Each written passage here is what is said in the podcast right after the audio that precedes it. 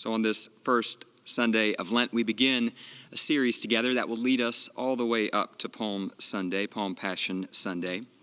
We are going to learn together God's lessons from the wilderness. What are the things that God teaches us when we move through the wildernesses of our lives? We begin this day by asking the question what is the wilderness? We will glean lessons from Exodus chapter 13, beginning in the 17th verse. I invite you to turn to that scripture passage in your Bible or on your phone. Let's listen together for God's word to each of us and to the church. When Pharaoh let the people go, God did not lead them by way of the land of the Philistines, although that was nearer. For God thought, if the people face war, they may change their minds and return to Egypt. So God led the people by the roundabout way of the wilderness toward the Red Sea.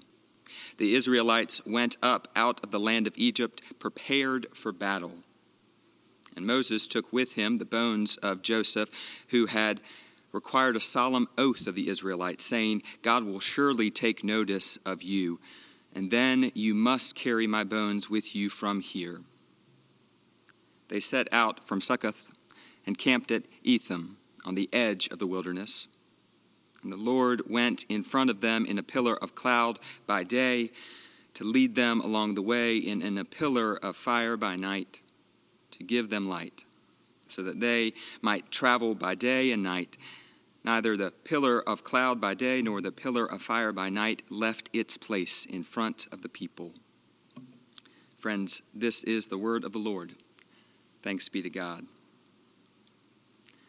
I listened to a rabbi speak several years ago about the book of Exodus. He said that Genesis is really the prelude, the story of God's people and God's relationship with them. Genesis just sets up the real story. The rabbi said that Exodus Exodus is indeed the heart of the story of God and God's people. Exodus teaches that the heart of the story, the story of God and God's people, is the movement of God's people from slavery to freedom, from bondage to liberation. Genesis sets the stage by explaining how the Israelites ended up in slavery. Exodus, that's the good stuff.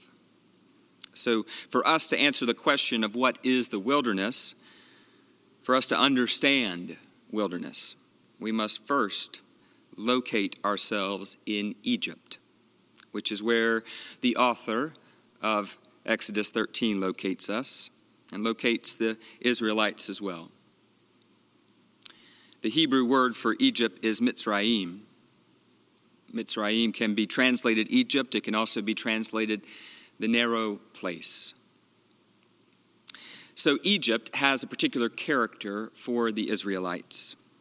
Egypt holds with it uh, many different qualities that it is important for us to reflect upon as we begin our Lenten journey together. Egypt, for God's people, is the place where they are enslaved. Egypt is the place where their identity is defined by what they do. Egypt is the place where their value is based on how much they produce. Egypt is the place where they are disconnected from their true identity as the people of God.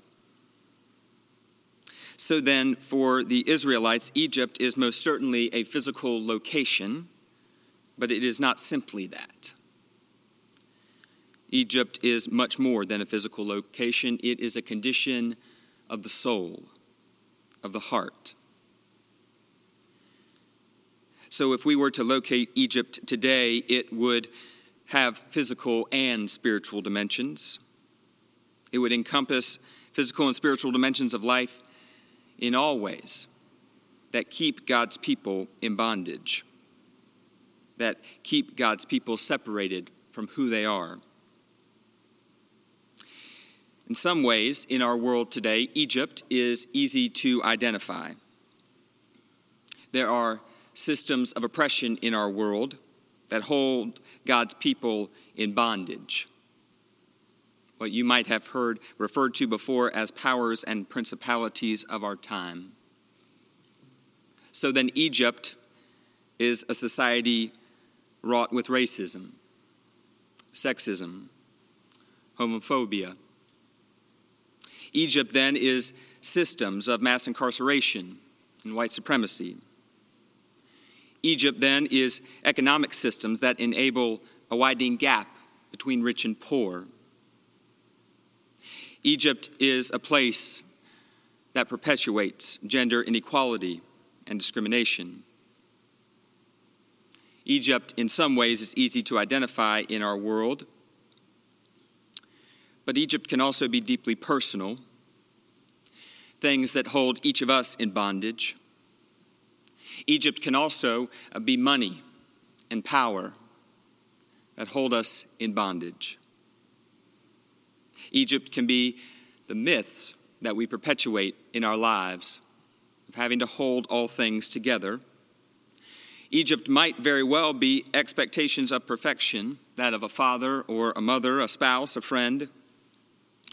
Egypt might be addiction. Or Egypt might look like regular social norms. Egypt might be your political or social affiliations. Egypt might even be your certainties. Even our faith, when it is rigid, can be Egypt for us. It can be a place of bondage, and the church can experience that as well. So then in Exodus 13, when God puts God's people on the way from Egypt, to leave Egypt then for them is to leave the physical space, most certainly, but it is also to leave the spiritual and emotional places that hold them in bondage. To be a faithful follower of God, then, is to leave that place of Egypt, that place of bondage. To be the faithful people of God is also to enable others to do the same. So we've located Egypt. And it is only by locating Egypt this morning that we can understand what wilderness is. Wilderness is the space between bondage and liberation. It is the space between slavery and freedom. Wilderness is the liminal space of the work of God, occupying a position on both sides of a threshold. So if we turn to the wisdom of the 13th chapter of Exodus and we move through it together, we see the characteristics of the people as they begin this journey. When Pharaoh let the people go, God did not lead them by the way of the land of the Philistines, although that was nearer. For God thought if the people face war, they may change their minds and return to Egypt you know, it turns out in wilderness, God does not always send us on the most direct path. That was certainly the case for the Israelites. Scripture says that God worries that should the people of God meet resistance in war, they might turn around and go back to the place from which they have come. That's a temptation of the wilderness. When we meet resistance, to move back to the safe and the secure, even if it is indeed bondage. What's interesting, if you take a look at a historical map of Egypt at this time, the people of God were going to make their way through a wilderness. There was the wilderness of Shur, the wilderness of Sin, the wilderness of Paran. There was also the wilderness of Etham. But Scripture tells us that God led God's people by the roundabout way of the wilderness toward the Red Sea. If you look at that map, you might also be able to figure out that if the people did indeed make their way that roundabout way towards the Red Sea, they would have passed ever so closely to a town there called Memphis, making their way down to the sea. roundabout as it was. Scripture says that when they left, Moses took with him the bones of Joseph, who had made them promise he would take that they would take his bones with them. The people of God are carrying with them the bones of their great ancestor, still grieving him, most assuredly. He is going with them on the journey. His words are still fresh in their minds, but they are setting out on something brand new. And as they move into the wilderness, Scripture says that they were prepared for battle. Sometimes, beloved, when we move into that liminal space, when we move into wilderness, when we move into the unknown, sometimes we move into that place prepared for all of the bad things that our imagination can create. So we move in with, with armor. Perhaps our chest is tight, our breathing a little labored. We worry about what might lie ahead. It's the unknown that scares us in the wilderness. The scripture also says that they do not go alone. That during the day there is a pillar of cloud that goes before them. And when the night falls, there's a pillar of fire. The lesson of Exodus is that God never leaves God's people, God leads them. The Israelites are inaugurating a brand new journey from the places that have held them in bondage physically, spiritually, even emotionally. They are moving towards a land of freedom but it will be a long journey to get there. The path will not be direct, but roundabout. Isn't that so true as we move through wilderness together? But God will be there by day and by night, leading and guiding them.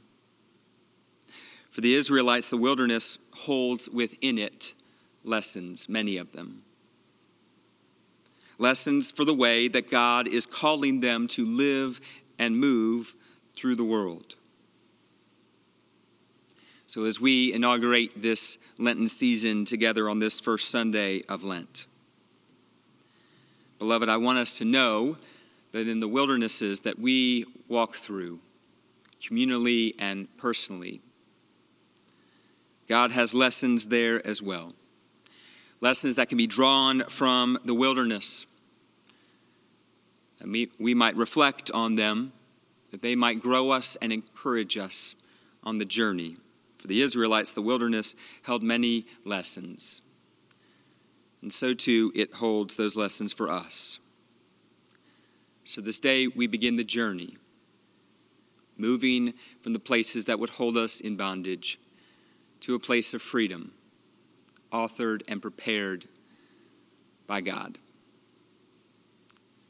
May it be so, as it was for the Israelites, may it be so for each of us and for Idlewild Church this day. Amen.